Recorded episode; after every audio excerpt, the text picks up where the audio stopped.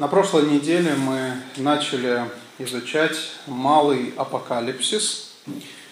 Это проповедь Христа на Елеонской горе. В Евангелии от Марка, 13 главе, записана эта проповедь Христа. И мы отметили, что здесь Иисус использует апокалиптический язык, то есть язык, который обычно применяется в пророческой литературе. Это значит, что здесь много образов, здесь а, будущие события переплетаются друг с другом, так что не всегда легко отделить, где заканчивается одно и начинается другое. Вот почему в христианстве а, так много разных взглядов по поводу того, например, когда придет Антихрист и вообще кем он будет.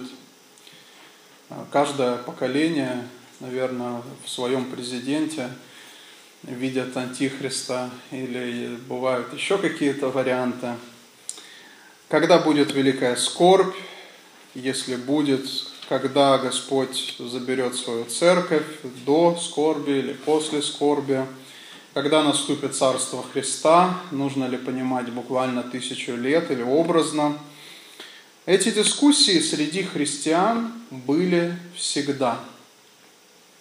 Начиная с второго века мы видим, как некоторые верующие придерживались буквального тысячелетия буквального взгляда на тысячелетнее царство Христа.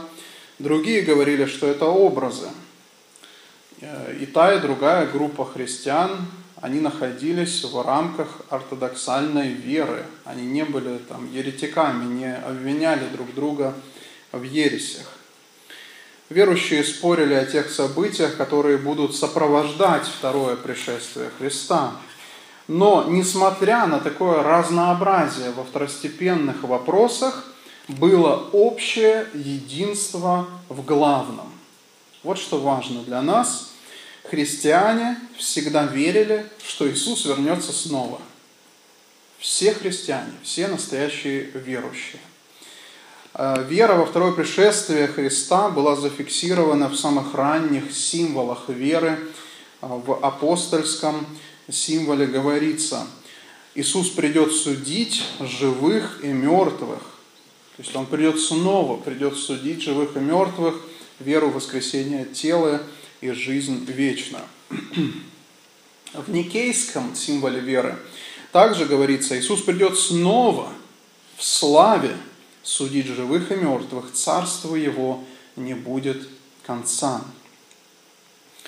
Так что мы сегодня исповедуем то же самое, что и ранние христиане, первые христиане первых веков. Мы ждем возвращения Христа. Он вернется лично, вернется видимым образом, вернется в настоящем физическом теле. Это вера церкви. Зная, что Иисус вернется, христиане ожидают встречи с Ним. То есть мы на самом деле увидим нашего Господа, увидим Его э, в теле, увидим Его лично. Был ли в вашей жизни момент, когда гости пришли к вам очень неожиданно? Вспомните, может быть, какие-то ситуации из вашей жизни. Возможно, вы просто забыли, что назначили встречу. Или просто, знаете, есть такие гости, которые могут прийти в любой момент, а, когда их совсем вроде бы не ждали. У меня недавно был случай, один мой хороший знакомый позвонил в 7 часов утра. Несмотря на то, что это был ранний звонок, я удивился, но я все-таки решил ответить. А дальше он изложил мне примерно следующее. Он сказал так. Моя жена, маленький ребенок, девочка, и мой отец не успели на поезд. Они должны были ехать домой в Питер, в Петербург, но приехали на вокзал слишком поздно. Теперь им нужно подождать следующий поезд, а он будет только через, э, через сутки, на следующее утро. можно они у вас остановятся. Я понимал, что мы совсем были не готовы принимать гостей, но оставить на улице друзей, тем более с ребенком, я тоже не собирался, не хотел. В тот день еще был сильный снег, если вы помните, это вот последний снег, э, который был не так давно в нашем городе. В общем, я согласился их принять. Я понимал, что ЖД вокзал от нас, от нашего дома на машине ехать примерно 10 минут. Реагировать нужно было быстро. А, хоть я и проснулся к тому моменту, мозг еще, ну знаете, как утром ты вроде бы проснулся, но не совсем. Я начал будить судорожно жену, пытаясь ей быстрее объяснить, что через пару минут у нас на пороге будет стоять семья, которую нужно принять. Для начала бы их неплохо накормить завтраком. Представьте, да, когда тебя будут утром и говорят, через 10 минут гости уже, вот э, ты будешь принимать гостей. Да еще и специфические гости, потому что жена моего друга э, из Кореи приехала не так давно, она еще не совсем хорошо э, понимала русский язык, не совсем хорошо говорит по-русски, у них маленькая девочка и дедушка. В общем, мы потом весь день пытались придумать, э, как их, э, как их развлекать и что с ними делать. Есть в нашей жизни ситуации, которые заставляют нас, э, застают нас врасплох. Случается то, чего мы не ждем, и, соответственно, мы не успеваем подготовиться. Если бы мы знали заранее, что утром будут гости, мы бы убрали лучше дом, мы бы приготовили еду, мы бы заранее встали, в конце концов привели у себя э, в порядок. В общем, мы бы заранее были наготове. Примерно об этом же Иисус говорил своим ученикам, когда речь шла о его втором пришествии. Он говорил о том, что его ученики всегда должны бодрствовать. То есть всегда ждать встречи с Господом. Всегда, в любой момент он может вернуться – Бодрствовать значит не спать, не расслабляться, не забывать, что он скоро должен вернуться. По поводу второго пришествия Христа есть две крайности в христианском мире. А, одни так сильно ждут второго пришествия, что забывают о земных делах, и, может быть, даже ну, некоторые совсем крайние случаи, когда люди бросают работу, бросают семью, нормальную жизнь. Это, конечно, неправильно. Иисус этого не требовал от своих учеников. Но есть и другая проблема, когда христиане совсем не думают о втором пришествии, не ждут, они так привыкли к обычному течению жизни, все идет своим чередом. О чем вы говорите? Христос придет, ну, кому-то это может казаться просто старым мифом. Сегодня из Слова Божьего мы увидим два факта, которые побуждают нас бодрствовать. Почему нужно бодрствовать? Потому что Христос, во-первых, придет скоро, во-вторых, Христос придет неожиданно. Давайте мы прочтем следующий текст Евангелия от Марка, и сегодня мы будем читать с 28 стиха по 37. Марка 13 глава, с 28 стиха по 37. «От смоковницы возьмите подобие, когда ветви ее становятся уже мягки и пускают листья, то знаете, что близко лето. Так и когда вы увидите то сбывающимся, знайте, что близко при дверях. Истинно говорю вам, не придет род сей, как все это будет – Небо и земля придут, но слова мои не придут. О дне же том или часе никто не знает, ни ангелы небесные, ни сын, но только Отец. Смотрите, бодрствуйте, молитесь, ибо не знаете, когда наступит это время. Подобно как бы кто, отходя в путь и оставляя дом свой, дал слугам своим власть и каждому свое дело, и приказал привратнику бодрствовать. Итак, бодрствуйте, ибо не знаете, когда придет хозяин дома вечером или в полночь, или в пене петухов, или поутру, чтобы, придя внезапно, не нашел вас спящими. А что вам говорю? Говорю всем, бодрствуйте. Итак, основной призыв этих стихов, скажите, какое слово здесь повторяется чаще всего? Бодрствуйте. Да? Такое старое слово для нас не совсем привычное. Это значит не спать или буквально не смыкать глаз. Конечно же, это образ, речь не идет о физическом отдыхе или сне. А, в посланиях апостолов говорится о том, как это может выглядеть на практике. Например, Римлянам апостол Павел писал, 13 глава с 12 стиха, «Ночь прошла, и день приблизился, и так отвергнем дела тьмы и облечемся в орудие света. Как днем будем вести себя благочинно, не предаваясь ни пированиям, ни пьянству, ни сладострастию, ни распутству, ни ссорам, ни зависти». Это текст Писания когда-то Господь использовал, чтобы спасти и обратить к себе Августина Аврелия, человека, который станет впоследствии одним из величайших умов Западной Церкви. И здесь показано, что человек, который не бодрствует, как он ведет себя? Здесь сказано, что он, он ведет порочный образ жизни. Он живет ради веселья, пирушек, удовлетворения своих похотей. Также в первом послании фессалоникийцам сказано, 5 глава 6 стих, «Итак, не будем спать, как и прочие, но будем бодрствовать и трезвиться, ибо спящие спят ночью, и упивающиеся упиваются ночью». Верующие люди не должны находиться в состоянии духовного безразличия, предаваясь такой же жизнью, жизни, которую ведут не знающие Бога люди.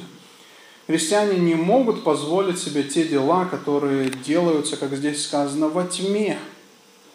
Итак, бодрствовать значит сохранять трезвость, ясность ума, значит вести образ жизни, угодный Господу. Христианин, который не бодрствует, можно его сравнить с водителем, который засыпает. Я думаю, что среди нас братья многие могут вспомнить такие моменты. И согласитесь, это очень опасный момент. Такая грань очень тонкая, когда ты теряешь контроль, и в любой момент ты можешь а, столкнуться с каким-то а, препятствием, деревом или встречной машиной и так далее. Давайте посмотрим на два факта, которые должны побуждать нас к тому, чтобы оставаться духовно, в постоянной готовности. Это то, что должно побуждать нас всегда ждать встречи со Христом. Почему нужно бодрствовать? Во-первых, здесь сказано, потому что Господь придет скоро. Господь придет скоро. Иисус использует образ смоковницы. В 28 стихе написано так. «От смоковницы возьмите подобие, когда ветви ее становятся уже мягкие и пускают листья, то знаете, что близко лето. В этих словах нет ничего таинственного или мистического, скрытого. Иисус говорит очень понятные вещи, которые люди могли наблюдать. Когда на дереве набухают ветви, появляются листья, значит близко лето. Мы с вами сейчас как раз живем в такой период, в такое время, да, совсем скоро уже по деревьям мы увидим, как все расцветает. В 29 стихе Иисус поясняет смысл своего сравнения. Когда вы увидите то сбывающимся, знайте, что близко при дверях. Два раза здесь повторяется слово «близко». Близко лето, близко при дверях. Из контекста мы понимаем, скажите, что близко? Второе пришествие Иисуса Христа – как мы говорили в прошлый раз, бедствия, описанные в 13 главе Марка, должны были исполниться еще при жизни апостолов. И это подтверждает также 30 стих. Здесь сказано так. «Истинно говорю вам, что не пройдет род этот, как все это будет». Как все это будет. Род сей – это одно поколение. Как правило, считают одно поколение – это где-то 40 лет – 40 лет. Получается, что э, мы, мы видим, как а, после этого пророчества Христа, которое было сказано примерно в начале 30-х, прошло 40 лет. Это какой год? 70-й год. Помните, что мы, мы уже сказали с вами, что произошло? Разрушение Иерусалима. Действительно, мы знаем, что в 70-м году по Рождеству Христову прошло ровно 40 лет, и Иерусалим был разрушен. И слова Христа о бедствиях действительно исполнялись. Поэтому для церкви во все времена пришествие Христа остается близко. Каждое поколение христиан может сказать, что Господь придет скоро. Господь придет скоро. В связи с этим возникает вопрос, а не ошибался ли Иисус и новозаветные авторы, говоря, что Он скоро возвратится? Разве они не думали, что второе пришествие Христа произойдет уже через несколько лет? Действительно, апостолы настаивали, что Иисус должен вернуться скоро. Если вы читаете апостольские послания, вы можете видеть, как часто об этом говорится – а, Иаков, например, говорит, вот судья стоит у дверей. Что значит у дверей? То есть он готов зайти. Он уже вот совсем близко. Судья в данном случае это Господь. В контексте он пишет о втором пришествии Христа. А в послании Петра, 1 а, Петра 4 глава 7 стих сказано «близок всему конец». Смотрите, Петр, Петр уже в первом веке говорит, близок всему конец. В книге Откровения говорится очень много о том, что Господь придет скоро. Время близко, Откровение 1.3. Все гряду скоро, 22 глава 7 стих. Свидетельствующий это говорит, да, гряду скоро. Аминь. И дальше ответ. Гряди, Господи Иисусе. Это то, чем заканчивается книга Откровения, ожиданием скорого прихода Иисуса Христа. Что мы можем сказать об этих отрывках Писания? А, неверующие ученые, конечно же, любят ссылаться на эти стихи и говорить, что, ну вот видите, Христос обещал, а ну, что-то не, что не так пошло, или он не пришел, или ученики ошибались. Но мы, конечно же, по-другому смотрим на эти тексты – ни один из процитированных текстов не подтверждает того, что Иисус обязательно должен был вернуться в первом веке. Нам нужно помнить, что библейские пророки часто выражались, используя пророческую перспективу. То есть они видели будущие события, но не видели хронологию и как, что, зачем будет идти последовательно. Джордж Элдон Летт, известный новозаветный исследователь, говорит так – Пророков мало интересовала хронология, и будущее всегда представлялось близким. Ветхозаветные пророки смешивали близкие отдаленные события в единое повествование. Верно, что ранняя церковь ожидала и жила в ожидании возвращения Господа.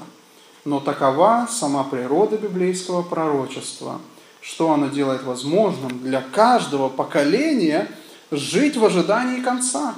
То есть, смотрите, пророчество в Священном Писании написано не так, чтобы мы с вами сложили какую-то четкую схему. Вот всех событий, что зачем будет идти. И вот четко ждали и могли э, сказать последовательно, как и что будет происходить. И, кстати, всегда были люди, которые пытались составлять такие планы, как, правильно они, как правило, они ошибались. Но пророчества Библии написаны не для этого. Они написаны таким языком, чтобы каждое новое поколение верующих ожидало встречи со Христом, ожидало исполнения э, пророчеств. Возьмите такое библейское понятие, как последнее время, последние дни. Сегодня, когда вы слышите это выражение «последние дни», о чем вы думаете – ну, это, наверное, то, что нас ждет в будущем, да? Это вот что-то связано, там, антихрист, великая скорбь и так далее. Мы, мы думаем, последние дни, это какие-то глобальные события должны в мире происходить и так далее. Но если мы посмотрим на то, о чем говорили апостолы, мы увидим нечто очень интересное. Послушайте, автор послания к евреям писал. Бог, многократно и многообразно говоривший издревле отцам в пророках, то есть в Ветхом Завете Бог говорил, в последние дни говорил нам в Сыне. О чем здесь идет речь? Он говорит о том, что произошел исторический сдвиг эпох, и наступили последние дни, когда Христос пришел. Когда Бог стал говорить нам в Сыне – или еще такой пример. Верующие всегда говорили о том, что в последние дни должен явиться Антихрист. Апостол Иоанн писал так. 1 Иоанна, 2 глава, 18 стих. Иоанн говорит, дети, последнее время. Смотрите, он уже тогда пишет, он говорит, дети, в духовном смысле, да, последнее время. И как вы слышали, что придет Антихрист, и теперь появилось много антихристов, то мы и познаем из того, что последнее время. Смотрите, Иоанн говорит, уже много антихристов в его время, это первый век. И уже, он говорит, последнее время наступило. Итак, церковь во все века мировой истории жила и продолжает жить в последнее время. Это период до второго пришествия Христа. Поэтому во все века церковь продолжала ждать Господа. То, что Иисус не пришел второй раз в первом веке, это не значит, что Он вовсе не вернется. Не понимая этого, уже во времена апостолов появлялись люди, которые сомневались в пришествии Христа. И об этом Петр говорит в своем послании, во втором послании а, Петра. Мы находим такие слова, мы находим, как а, Петр рассказывает о некоторых людях, которые сомневаются в пришествии Христа. И они говорят – где обетование пришествия Его? Ибо с тех пор, как умирали отцы от начала творения, все остается так же. То есть, смотрите, это такие люди, можно сказать, э, вот, рационалисты, они говорят, ну мы не видим, чтобы что-то особенного происходило в мире. Все идет своим чередом. О чем вы говорите? Какое пришествие Христа? Поэтому Петр напоминает своим читателям, что Господь воспринимает время иначе – для него скоро – это не то же самое, что скоро для нас. 2 а, Петра 3 глава с 8 стиха. «Одно то не должно быть сокрыто от вас, возлюбленные, что у Господа один день, как тысяча лет, и тысяча лет, как один день». То есть он воспринимает время иначе. Не медлит Господь исполнением обетования, как некоторые почитают то медлением. То есть он говорит, некоторые люди думают, что Господь задерживается, почему Он так долго не придет? Некоторые почитают это медлением, но Петр объясняет, но долготерпит нас, не желая, чтобы кто погиб, но чтобы все пришли к покаянию. То есть мы можем сказать, что вот эта отсрочка в пришествии Христа, или по-человечески, если сказать, задержка – она специально задумана в Божьем плане, чтобы дать людям время для покаяния, чтобы люди не погибли. И поэтому и сегодня постоянно в церквах звучит призыв. Церковь проповедует Евангелие и призывает людей, покайтесь сегодня. Сегодня еще есть время, чтобы обратиться ко Христу, потому что Господь долготерпит. Он хочет, чтобы люди пришли к покаянию. Но как церковь мы можем здесь э, для себя увидеть важный вывод, что скоро для нас это не то же самое, что скоро для Господа. Действительно, мы ждем Его, действительно, мы можем сказать, что Он придет скоро. И в результате вот этого внутреннего напряжения, то есть с одной стороны Он придет, с другой стороны мы не знаем когда, и именно это побуждает нас бодрствовать бодрствовать постоянно. И причем мы должны ждать Его не пассивно, но активно. Господь не хочет, чтобы мы просто спрятались в пещере или отказались от нормальной жизни, ожидая Его. Церковь всегда ожидала Христа, но вместе с тем церковь продолжает делать то, что нужно делать, то, к чему призвал нас Господь. Чем бы вы занимались завтра, если бы вы знали, что Господь придет? Когда-нибудь задавали себе такой вопрос? Изменилась бы ваша жизнь? если бы вы точно знали, что завтра Господь придет?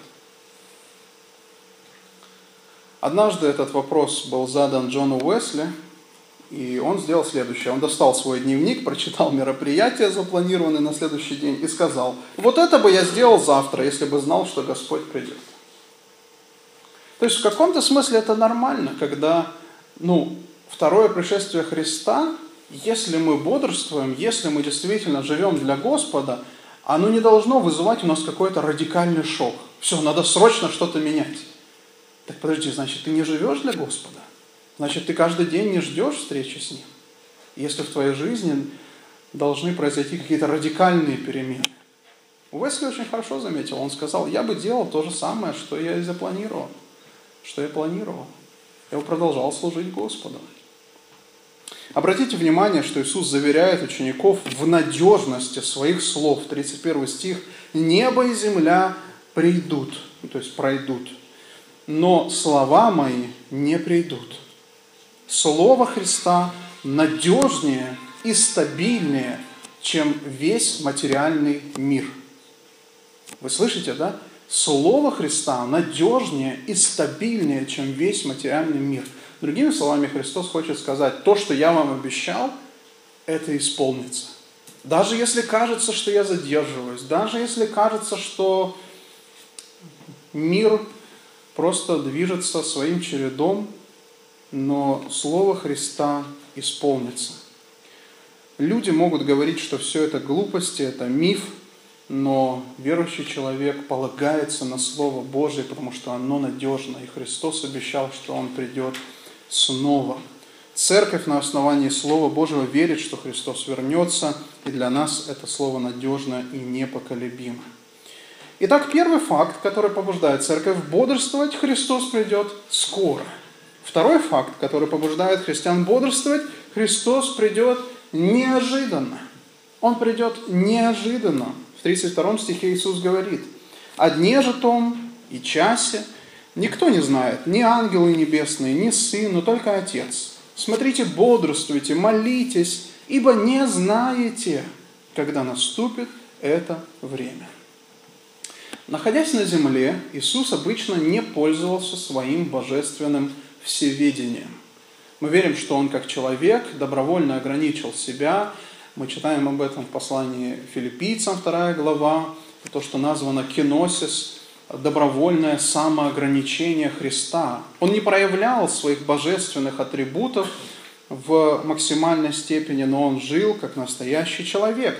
Поэтому Иисус мог сказать, что день второго пришествия не знает никто, и в том числе Он, даже Сын. Он говорит, только Отец знает день второго пришествия а, Христа. Призыв Христа понятен. Бодрствуйте, молитесь, ибо не знаете, когда наступит это время.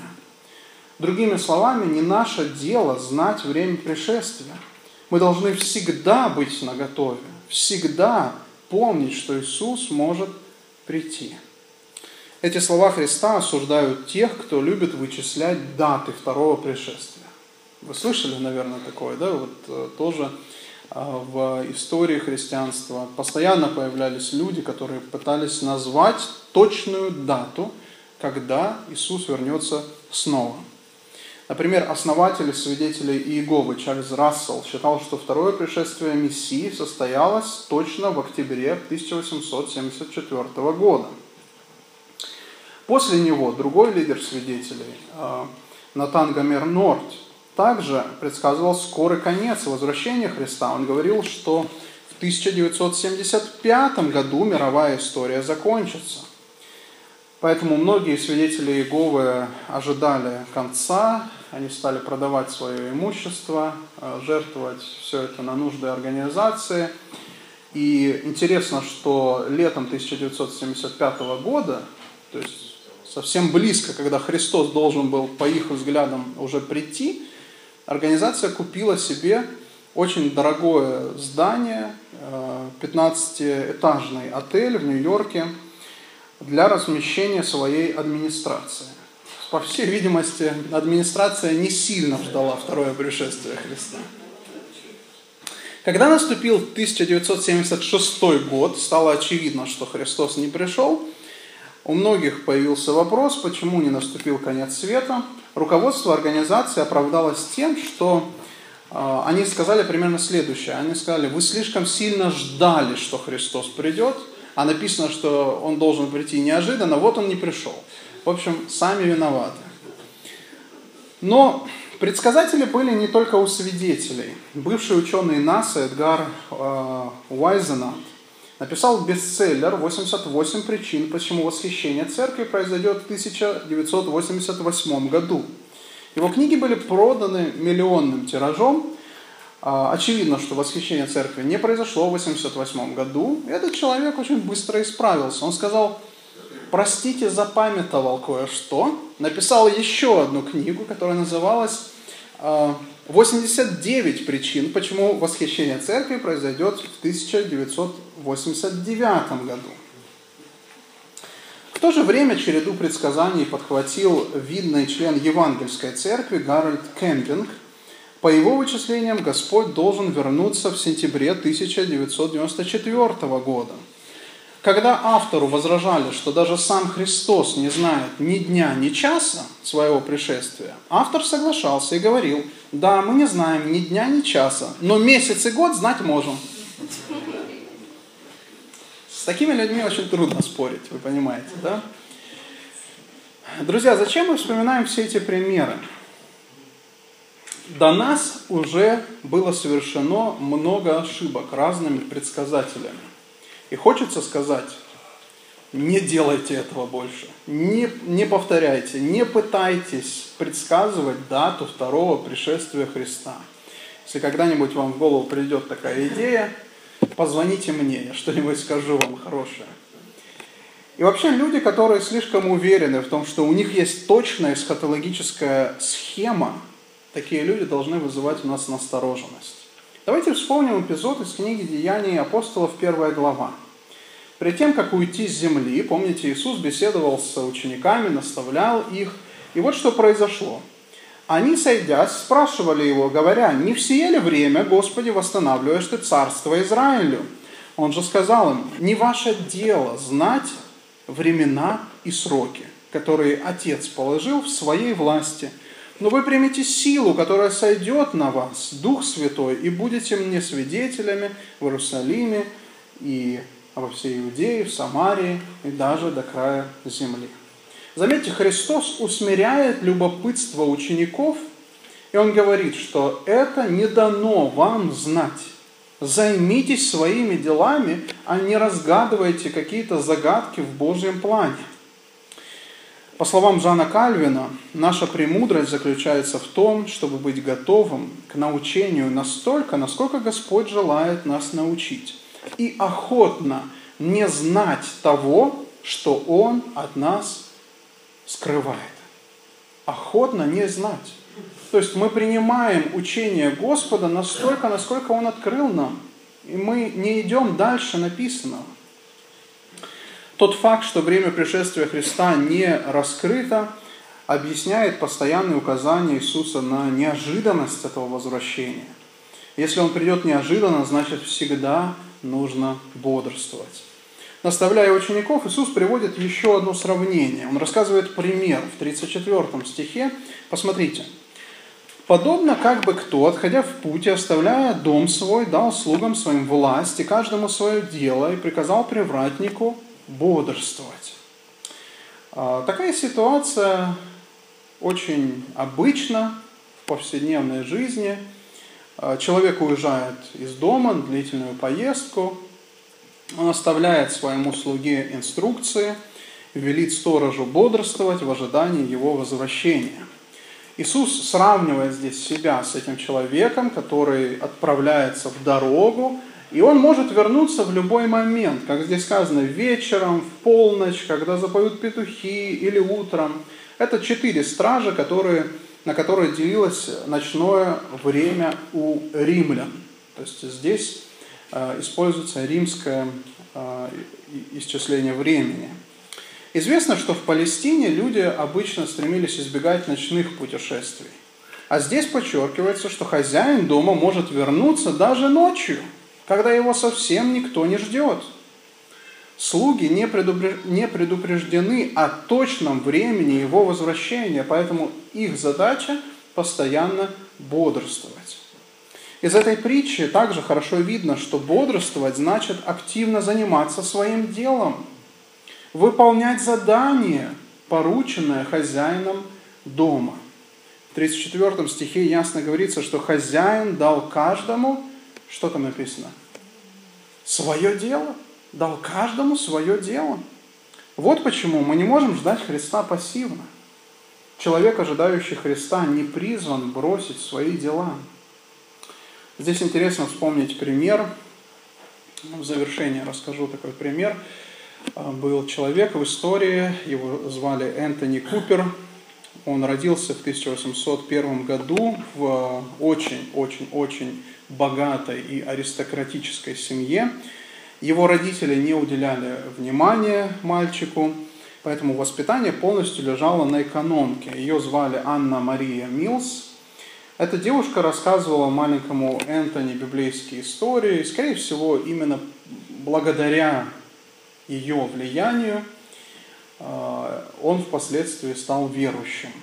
Кстати, такое очень часто происходило, сестры, пусть это будет ободрением для вас, что вот простая женщина рассказывала, рассказывала этому человеку о Христе, и он уверовал. Спержен тоже очень много писал, если вы читали его биографию, влияние, он, он сказал, что все мое богословие сформировала одна повариха. Вот. Но это отдельная история. В возрасте 16 лет Энтони Купер решил посвятить свою жизнь защите бедных и слабых. Для родственников аристократов это было возмутительно и глупо, но Энтони все больше посвящал себя нуждающимся людям. В возрасте 25 лет, 25 лет он становится членом парламента, начинает активно продвигать программу гуманитарной э, реформы. В 1842 году, благодаря его влиянию, был принят закон об угольных шахтах, запрещающий работать в шахтах под землей женщинам и девочкам – а в 1845 году, опять-таки благодаря влиянию этого человека, был принят закон, который гарантировал гуманное отношение к душевно больным. 1859 году он провел через парламент закон о 10-часовом рабочем дне на заводах и ограничении рабочего времени для женщин и детей. Энтони основал союз школ для бедняков, заботился о сиротах, заключенных, инвалидах и детях-коллегах. Часто его предложения парламенту терпели поражение, но он отказывался сдаваться. «Я должен быть настойчивым», – писал он в своем дневнике. Что двигало этим человеком? Он писал следующее.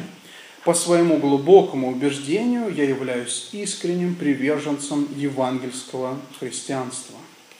Еще в 1830-х годах Энтони Купер проникся мыслью о втором пришествии Христа – но эта мысль не сделала его пассивным. Он не просто, ну вот, знаете, сидел и медитировал и ждал, когда же, когда же придет Христос. Своему биографу он сказал, вера в это событие всегда была движущей силой моей жизни. Все, что происходит в мире, подчинено этому великому событию. Неудивительно, что любимым текстом Писания Энтони был стих из Откровения, 22 главы, 20 стих. Что там написано? «Я гряду скоро». «Я гряду скоро». Эти слова он даже написал по-гречески на всех своих конвертах, которыми пользовался каждый день. Еще раз скажем, что мысль о возвращении Христа не сделала этого человека монахом, затворником, аскетом. Он не просто сидел и медитировал, ожидая Христа. Нет, уже э, после своей смерти он получил а, такой статус или звание графа бедняков. Десятки тысяч людей, среди которых были представители всех слоев населения, выстроились вдоль дороги, по которой кортеж вез тело Энтони Купера из дома Вестминстерское аббатство. Эти люди стояли, чтобы выразить свою любовь и уважение человеку, который сделал для них так много. Еще раз скажем, что именно вера во второе пришествие Христа побуждала его заниматься тем, чем он занимался. У каждого из нас есть свое призвание. У каждого из нас есть свое дело. Каждому Господь дает разные возможности и разные способности. Но в любом случае, ожидая Христа, мы призваны бодрствовать. То есть делать хорошо свое дело.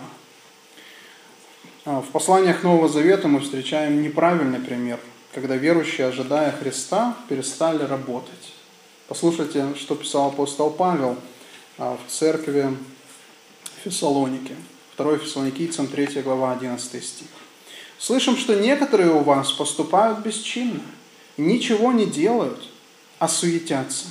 Таковых увещаем и убеждаем Господом нашим Иисусом Христом, чтобы они, работая в безмолвии, ели свой хлеб. В свете пришествия Христа этим людям показалось, что обычная работа – это что-то недуховное, это что-то неправильное. Мы просто должны ждать, ждать встречи со Христом. Но Павел говорит, что так ждать неправильно. Итак, давайте будем помнить, что Иисус придет скоро, Иисус придет неожиданно, и наша ответственность бодрствовать, активно заниматься своим делом и ждать встречи с Ним. Аминь. Давайте помолимся.